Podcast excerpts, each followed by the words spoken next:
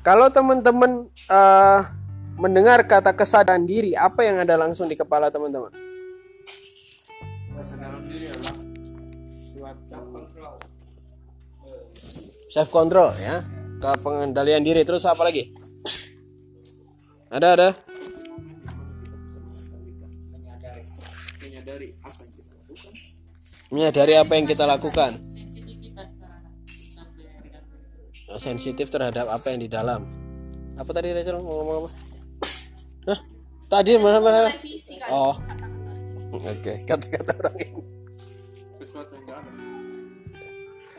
Ada apa? Ada lagi? Memperbaiki, memperbaiki. Sedikit ada arah ke situ. Jadi kita akan lihat di 1 Korintus 3. Siapa yang masih ingat sopnya pada 1 Korintus 3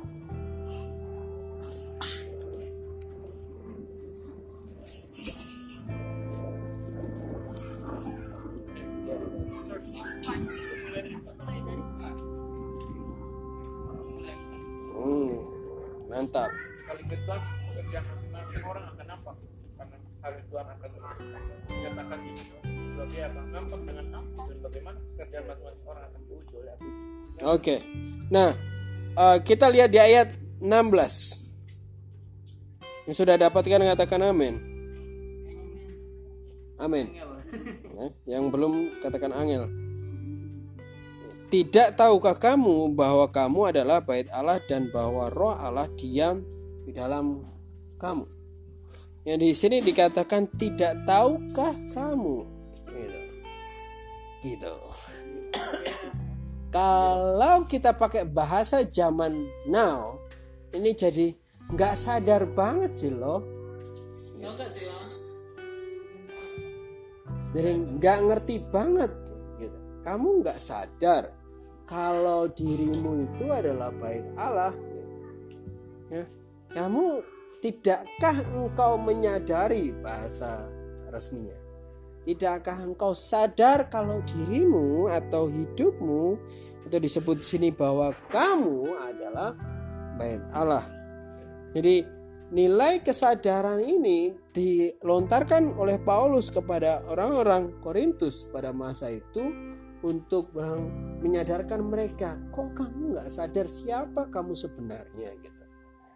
Kok kamu nggak menyadari sebenarnya kamu tuh kondisimu seperti ada apa dan kamu tuh siapa? Nah banyak orang sebenarnya dalam masa sekarang masih berkutat di dalam uh, masa ini, apalagi anak muda, gitu. Gitu lagi. Ya. Nah kata tidak tahukah kamu, kata tahukah kamu atau sadar ini bahasa aslinya adalah I do. Tulisannya E I D O. Tapi bacanya I do, tapi tulisnya E. E I D O. G1492. Ya.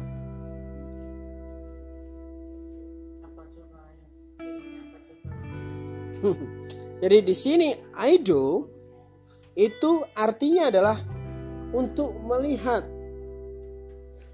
untuk membuka mata, gitu. atau untuk mengerti, atau untuk mengetahui. Gitu. Bahasa Jawanya to pay attention. Jadi untuk kita benar-benar memberi perhatian dan juga untuk memberi kesadaran. Kita harus sadar. Jadi ini kalau dikasih tentang tidak tahukah kamu kalau dikasih dengan aido berarti dia bisa tidakkah kamu melihat ya? tidakkah kamu mengerti? Tidakkah kamu mengetahui? Tidakkah kamu memperhatikan? Atau tidakkah kamu sadar kalau kamu adalah baik Allah jadi kalau kalau disimpulkan apakah arti dari kesadaran diri adalah bagaimana kemampuan melihat dan menyadari sebuah kebenaran tentang diri kita.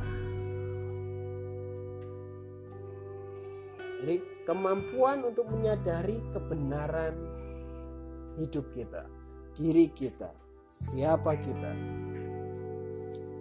Itu adalah uh, kesadaran diri.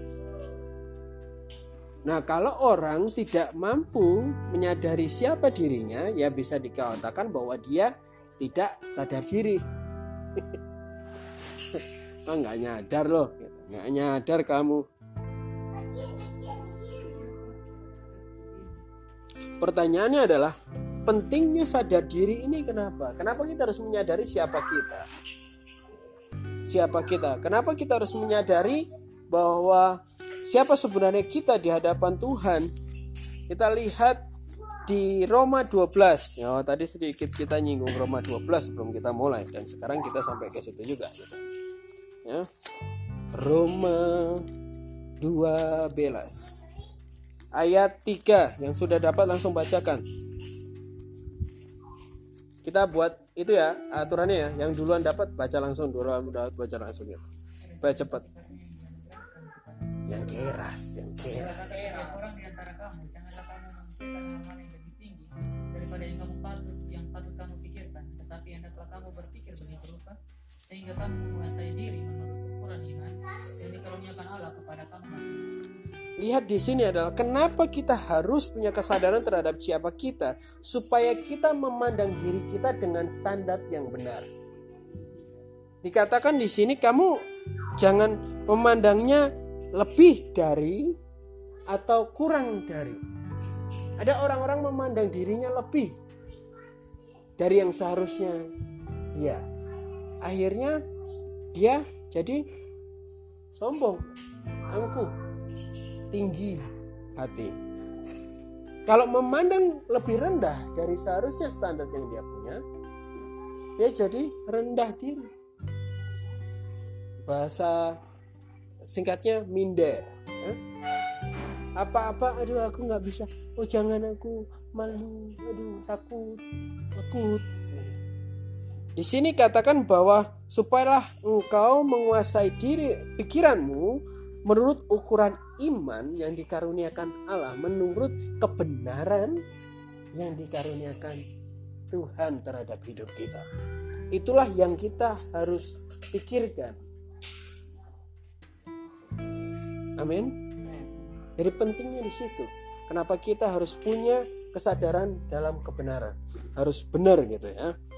Yang kedua, kita lihat di Kisah Rasul 3 Kisah Rasul 3 Kisah Rasul 3 ayat 19 Kisah Rasul 3 ayat 19 Karena itu sadarlah dan bertobatlah supaya dosamu dihapuskan. Jadi pentingnya untuk kita sadar terhadap diri kita adalah supaya kita bisa bertobat. Dalam eh, bahasa lebih gampangnya adalah ketika kita lebih sadar terhadap diri kita, itu bisa menstimulus pertobatan. Gitu. Kita menstimulus pertobatan untuk diri kita. Aku bilangnya stimulasi bagi pertobatan. Kita sadar. Kok bisa? Kita lihat di Yohanes 4 kita bisa juga nggak buka situ kalau yang masih ingat cerita tentang perempuan Samaria. Itu sering banget kita bahas dalam pertemuan-pertemuan kita gitu. Nah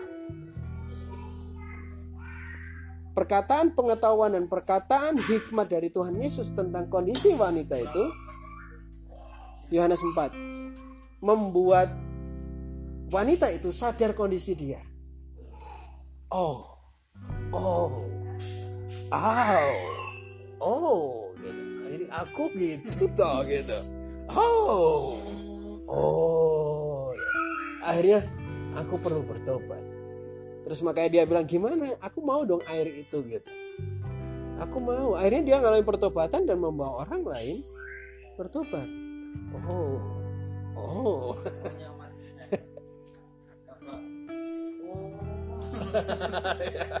Dia bisa nyari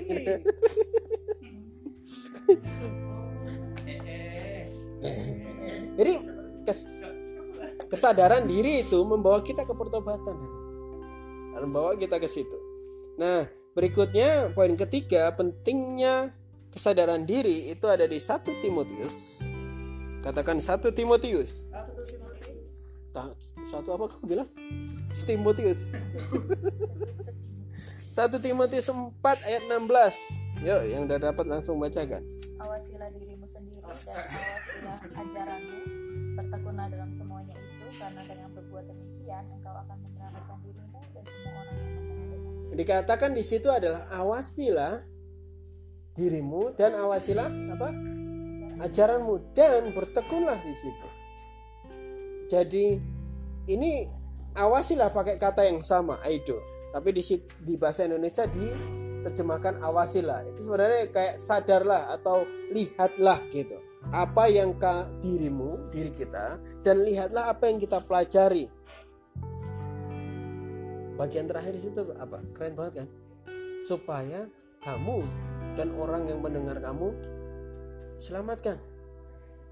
Pentingnya untuk kita menyadari diri kita adalah diri kita dan orang lain yang mendengar kita pun selamatkan.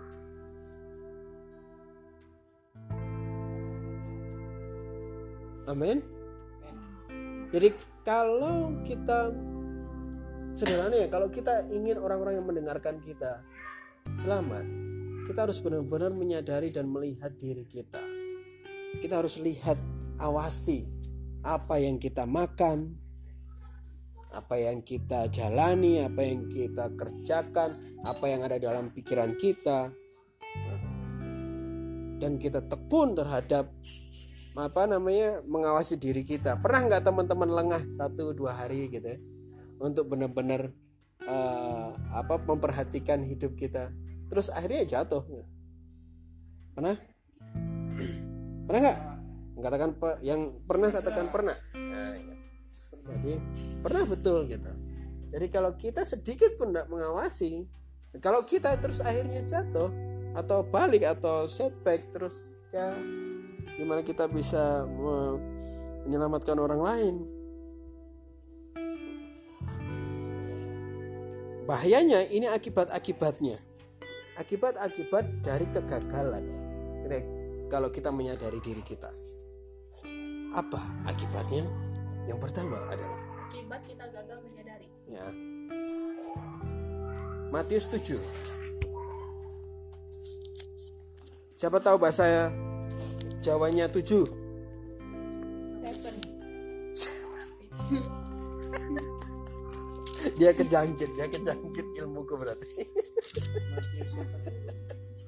Matius 7 ayat 3 sampai 5. Mm -mm, akibatnya 3 sampai 5 Yo, keras-keras. Kau melihat selumbar di mata saudaramu. Mengapakah kau melihat selumbar di mata saudaramu, sedangkan balok di matamu tidak engkau ketahui? Bagaimanakah kau dapat dapat berkata kepada saudaramu, biarlah aku mengeluarkan selumbar itu dari matamu, padahal ada balok di matamu. Hai orang munafik, keluarkanlah dahulu balok dari matamu maka engkau akan melihat dengan jelas untuk mengeluarkan selumbar itu dari mata saudara ya. Wow. Keras ya? bos keras bos. Pesannya. Pesannya keras gitu kan. Wah, kegagalan kalau kita gagal untuk lihat diri kita sendiri itu akan rusak perspektif kita terhadap orang lain. Karena kita akan lebih fokus kepada di situ bahasanya apa? Selumbar. Gitu. kotoran kecil di orang padahal kita balok Padahal balok di dia kita. Kita nggak lihat gitu. Kita cuma salahin, wah itu karena kurang kudus tuh. Wah ini dia karena kurang ini. Wah dia karena kurang gitu. Wah kurang gitu. Karena kita nggak nyadar kalau diri kita juga tidak ada dalam kondisi itu atau bahkan kita bisa lebih kacau gitu. nah biasanya ya bukan penyakit aku lihat kekurangan yang biasa terjadi ketika orang yang biasanya nggak menemukan kebenaran terus dia nemukan kebenaran banyak dia mulai belajar Alkitab dan menemukan kebenaran dengan luar biasa banyak terus akhirnya dia tahu oh ini benar ini itu ini ini benar oh ini untuk si itu oh ini benar oh ini akan untuk si A si B gitu dia kita baca Alkitab malah tapi pikirannya ke orang lain Ya. karena kita gagal Alkitab ini untuk melihat diri kita untuk menyadari diri kita harusnya. Aku pernah nggak? Pernah. Kalau aku sama Pak Brand uh, menyebutnya fase awal pemuritan. Biasanya ada ini. Biasanya kalau orang-orang yang susah suka orang-orang yang kayak gini yang suka sosial media biasanya dia langsung pakai ayat-ayat tapi lebih kayak mengkritisi. Bagi kami kami sebutnya ini orang-orang bayi. Gitu. Ya.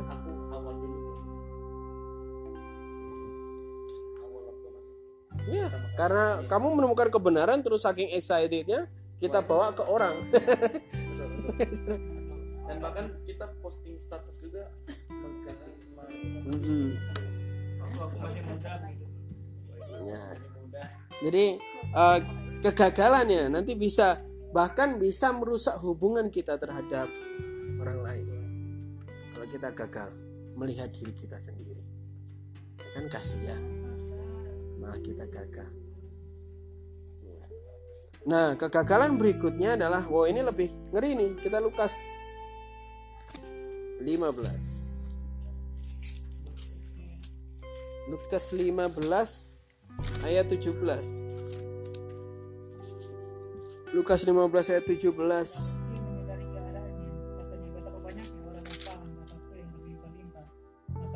Yang berisi ingat kelaparan Mati. Langsung lompat poin yang sama adalah di Amsal 16 ayat 25. Amsal 16 ayat 25 yuk siapa yang dapat duluan? apa namanya 16 Amsal ayat 25. Jalan yang disangka lurus tetapi ujungnya menuju maut. Jalan yang disangka lurus tapi ujungnya maut. Mati. maut bila maut. Bayangin. Jadi kegagalan kita melihat sadar terhadap kondisi kebenaran dalam hidup kita itu bisa berujung maut berujung kematian berujung maut bahaya bahaya Kenapa 15 17 Kak? Aku dia kan makanya dia bilang padahal di situ dia udah hamil mati kelaparan gitu. Jadi dia gagal menyadari sebenarnya orang tuanya sebelumnya dia punya sesuatu orang tuanya sudah dia mau eh, dia tidak menyadari kondisinya dalam keangkuhan dia tidak menyadari kondisinya yang eh, kondisinya yang jadi anak yang tidak seharusnya dia lakukan kan itu anak yang hilang ceritanya. Jadi itu akan membawa kita dia nggak sadar kalau semua yang dilakukan ini nggak baik. Sampai titik itu baru dia sadar. Akan bawa kita ke kelaparan pertamanya. Dying. Kalau lurus terus di Amsal bilang menuju maut. Ya ya. Nah kalau nggak sampai kematian ada juga satu lagi di Amsal masih Amsal 21 yang ketiga akibat kegagalan kalau kita lihat. 21 ayat 2 setiap jalan adalah orang adalah lurus ayo teruskan Yang mana? Lurus. ya? pandangannya sendiri tetapi Tuhan memujikan dapat sesuatu? Poinnya? Kalau gagal melihat sadar akan diri kita sendiri kita akan jadi orang yang merasa selalu benar. Di sini bilang setiap orang ada setiap jalan orang adalah lurus menurut pandangannya sendiri. Wow. Yeremia Yeremia yuk. Poin masih poin yang sama. Hmm, dua ayat Yeremia 17 ayat 9 Yeremia. 17 ayat 9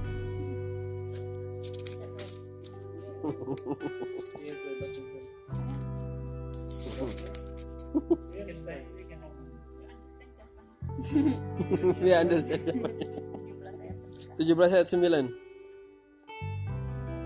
Jadi sabar aku teman-teman. Betapa liciknya Ah. hati, lebih licik daripada segala sesuatu. Hatinya sudah membantu, siapakah yang dapat hatinya sudah membatu Wah, itu akan harus selalu benar karena orang yang ngomong selalu benar itu yang menganggap jalannya lebih benar itu wes hatinya udah menjadi karang yang kepala batu. Kepala batu gitu hati batu gitu. Oh you are rock. Kamu batu gitu kamu batu. Dasar rock. Lu gitu. Dia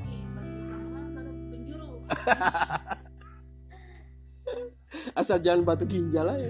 Kan nggak enak juga malah penyakit. Nah tapi bayangkan bahwa ketika kita gagal untuk menyadari kebenaran kondisi kita atau kebenaran yang Tuhan panggil dalam kita sekarang itu kita bisa jadi orang yang batu gitu. batu hatinya gitu. Membatu untuk merasa selalu benar. Bahkan terkadang di hadapan Tuhan masih mending ya di hadapan manusia ndak eh, eh, membatu tapi di hadapan Tuhan dia masih dengar tapi kebanyakan ya kalau di hadapan manusia membatu ya ke Tuhan pasti dia juga lebih membatu kadang. Karena yang kelihatan aja dia nggak bisa menerima apalagi yang nggak kelihatan. Dia nggak bisa teguran itu terima. Nah ini, ini kalau kita gagal untuk melihat diri kita kondisi kita kita kan selalu merasa orang lain lebih salah, lebih parah, atau kita mulai mengkoreksi orang eh, hanya hanya ngeritik-ngeritik aja dan bahkan menjatuhkan orang. Kalau kita gagal lagi, kita akan mengarah hidup kita ke kritis bahkan sampai maut. Dan kalau kita gagal juga melihat kondisi diri kita, kita akan merasa selalu benar. Ini salah satu nafalku nomor tiga. Selalu merasa benar ngubahnya waktu itu ngubahnya gampang Pak. Roh Kudus kasih aku ngubahnya adalah untuk selalu bilang oh iya aku salah ya oh maaf maaf." atau dan juga mulai bilang aku nggak tahu kalau orang bener orang merasa benar terus kan selalu bilang oh tuh gini gini oh itu, itu. Ah, iya. Aku tahu aku tahu aku tahu. jadi, itu penting sekali. Mas sampai sampai sini teman-teman paham? Paham ya dan paham juga akibat dan kenapa pentingnya hal ini eh, sangat menjadi bagian dalam diri kita. Eh, sebelumnya mungkin yang pernah juga duduk bareng aku kita bahas soal kewaspadaan. Itu juga sedikit nyangkut dengan ini tapi itu lebih eh, kewaspadaan lebih ke eh, apa namanya sadar menyadari keda ke hal yang berbahaya. Kayak kita menyadari singa gitu. Kayak menyadari tantang apa godaan. Nah, godaan si iblis gitu. Lewat mana aja. Lewat misalnya misalnya kalau lewat Instagram terus gagal terus bikin pikirannya ke mana-mana. Itu kalau kita harus waspada kita harus sadar. Kalau lewat situ bahaya nih singanya di situ misalnya gitu. Atau kalau kamu lihat film-film romantis mulai pikirannya ngarah ke mana-mana itu harus sadar juga.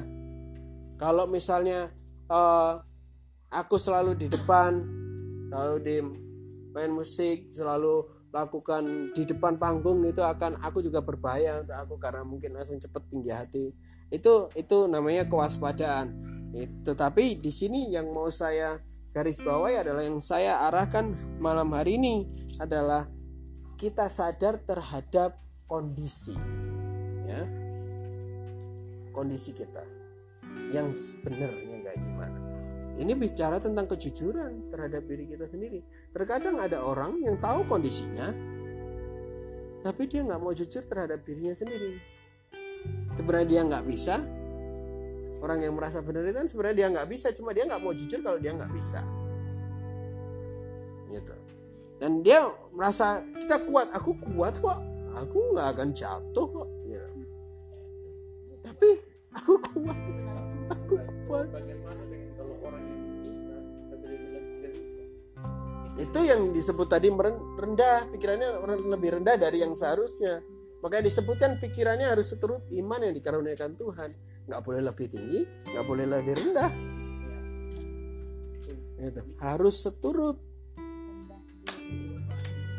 Nggak boleh tinggi diri rendah diri Ya. yang penting sekarang kita duduk sama kiri. Makan kiri kiri. Iya Ya. nasi. Oke oke oke. keren Prista sekarang pertanyaannya adalah gimana? Caranya. H O W. How?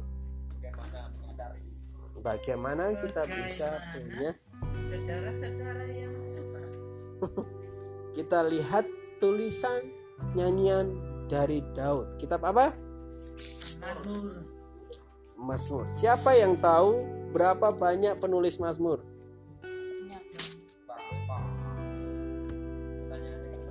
Iya bukan Lebih dari banyak. satu, kan, Pak? lebih dari satu. Angka. ya ke satu angka lebih dari satu Hmm? Mazmur 2 26 ayat 2 ya. Mazmur 26 ayat 2. Ujilah aku ya Tuhan dan cobalah aku selidikilah batinku dan hatiku Yang pertama adalah uh, harus kasih Tuhan untuk campur tangan di dalam hidup kita. Untuk membawa sesuatu yang mungkin bahkan kita tidak sadari untuk kita sadar kelihatan. Biasanya yang terjadi dalam hidupku kalau aku udah doa kayak gini bisa Tuhan datangin sedikit masalah. Supaya hal di dalamku yang aku nggak sadari itu bisa keluar. Atau tidak masalah tantangan kesulitan. Ya kadang itu. Tapi kadang tanpa apa-apa juga Tuhan ta- kasih kesadaran gitu oh ini nggak baik waktu itu aku malah menyakiti orang karena omonganku kayak gini yang penting adalah mulai dari Wah, minta kepada Tuhan dan Roh Kudus untuk dia bisa ngangkatin sesuatu yang kita nggak lihat. Maka terpendam di paling dalam. Ujilah aku Tuhan. Ada juga lagu Selidiki aku. Oh, ya, selidiki aku.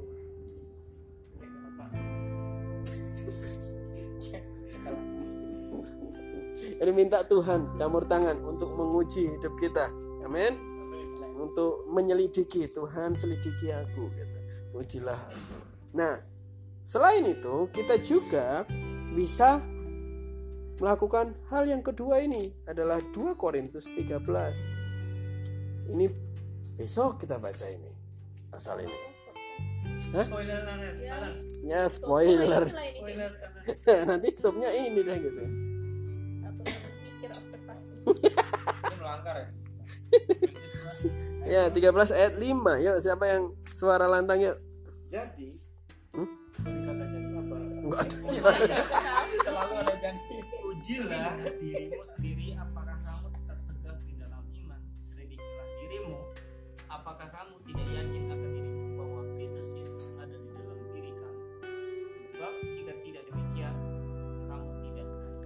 Uji diri kita sendiri.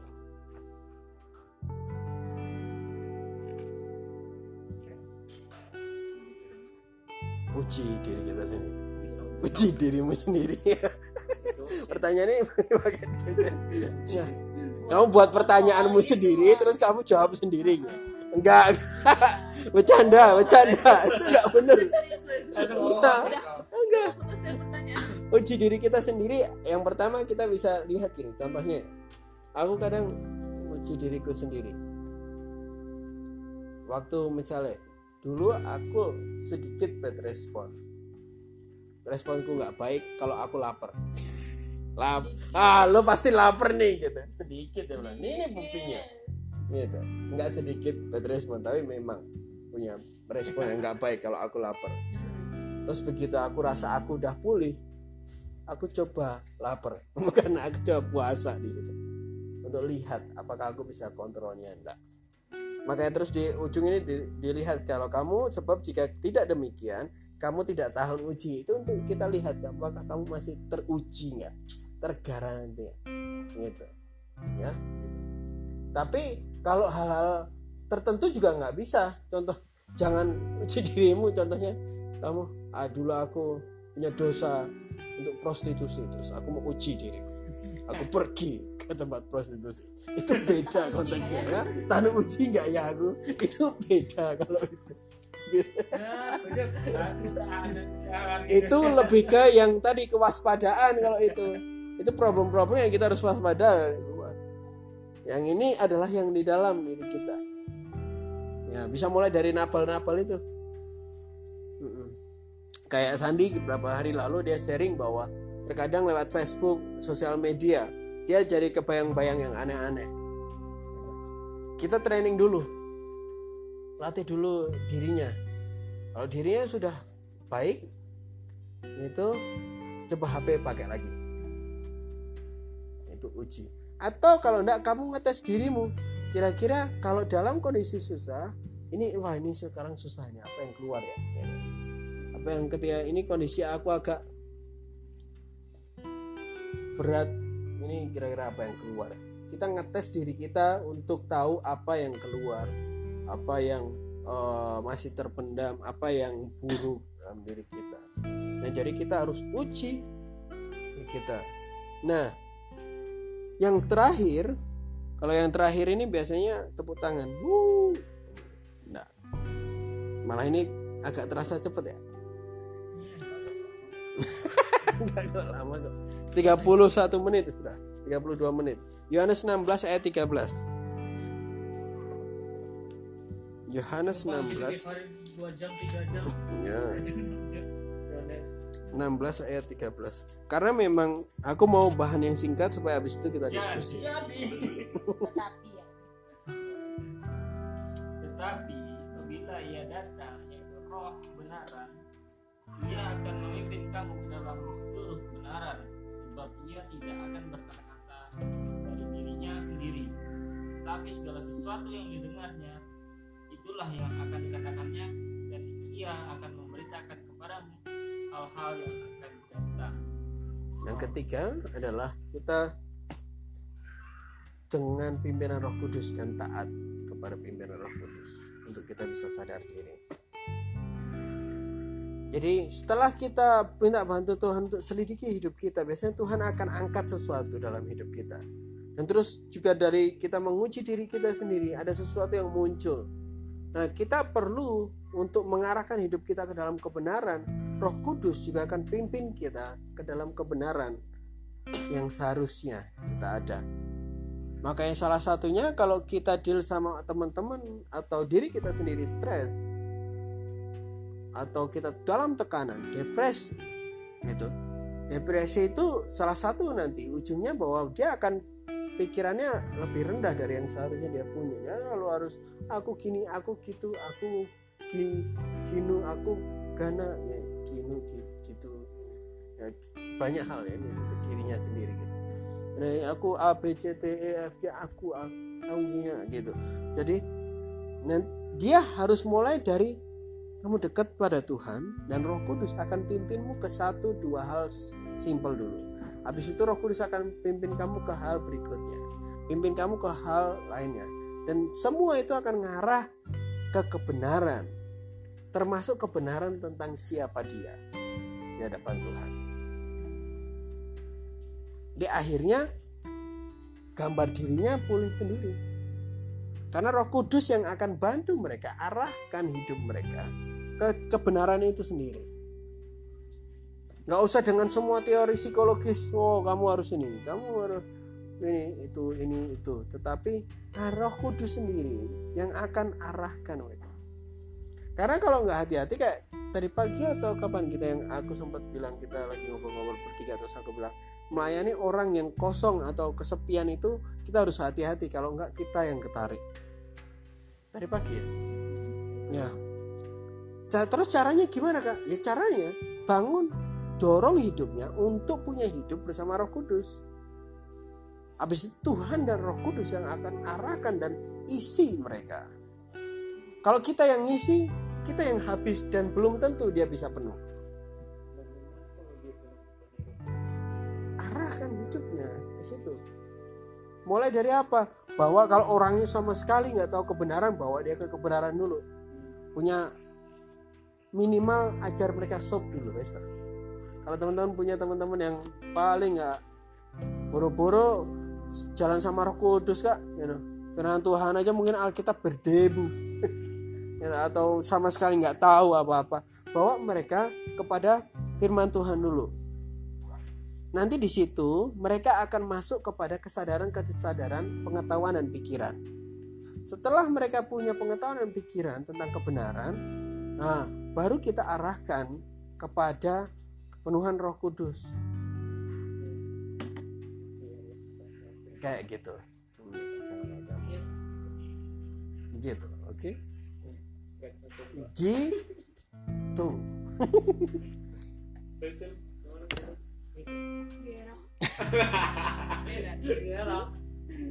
Gitu. Jadi gitu. Jadi gitu. Ya. Jadi kalau di, dikasih kesimpulan untuk malam hari ini bicara tentang kesadaran diri adalah bagaimana kita melihat diri kita, menyadari diri kita tentang sebuah kebenaran dalam diri kita. Kebenaran tentang apa? Tentang kebenaran siapa kita, kebenaran eh, kondisi kita. Ya,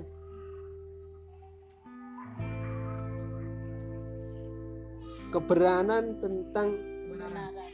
eh kebenaran. Kebenaran tentang standar dan kehidupan kita. Sehingga kita akan bisa terus punya pemikiran yang benar karena kita sudah bisa melihat apa yang benar tentang diri kita. Sehingga kita bahkan terus bisa mendorong diri kita sendiri bahkan orang lain untuk bertobat